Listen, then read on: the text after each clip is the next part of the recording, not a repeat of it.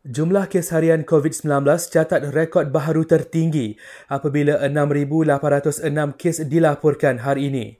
Ini merupakan hari kedua berturut-turut kes harian di seluruh negara mencecah lebih 6,000 kes. Selangor terus kekal mencatat kes paling banyak iaitu hampir 2,300 kes diikuti Johor, Kuala Lumpur dan Sarawak yang masing-masing merekodkan lebih 600 kes.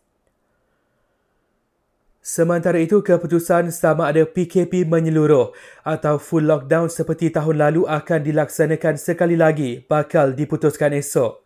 Menurut Jabatan Perdana Menteri, cadangan itu akan dibincangkan dalam mesyuarat yang melibatkan Perdana Menteri, Majlis Keselamatan Negara serta semua menteri besar dan ketua menteri pada Jumaat.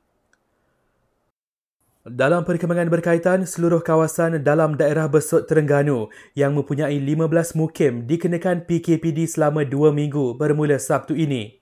Empat mukim di Perak juga dikenakan PKPD untuk tempoh yang sama, iaitu Mukim Pengkalan Hulu, Mukim Taiping, Mukim Hulu Kinta meliputi Ipoh, Lahad, Cemor dan Tanjung Rambutan serta Mukim Hulu Bernam Timur. Ketua Pengarah Kesihatan Tan Sri Dr. Nur Hisham Abdullah berkata, Beliau menggalakkan orang ramai memakai pelitup muka tambahan selapis lagi untuk mengurangkan risiko dijangkiti COVID-19.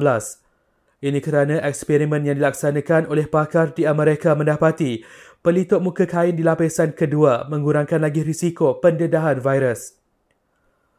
Akhir sekali, usahawan dan pengacara Nilofa serta suaminya Piyu Haris mengaku tidak bersalah di Mahkamah Majistret Seremban atas kesalahan melanggar SOP PKPB.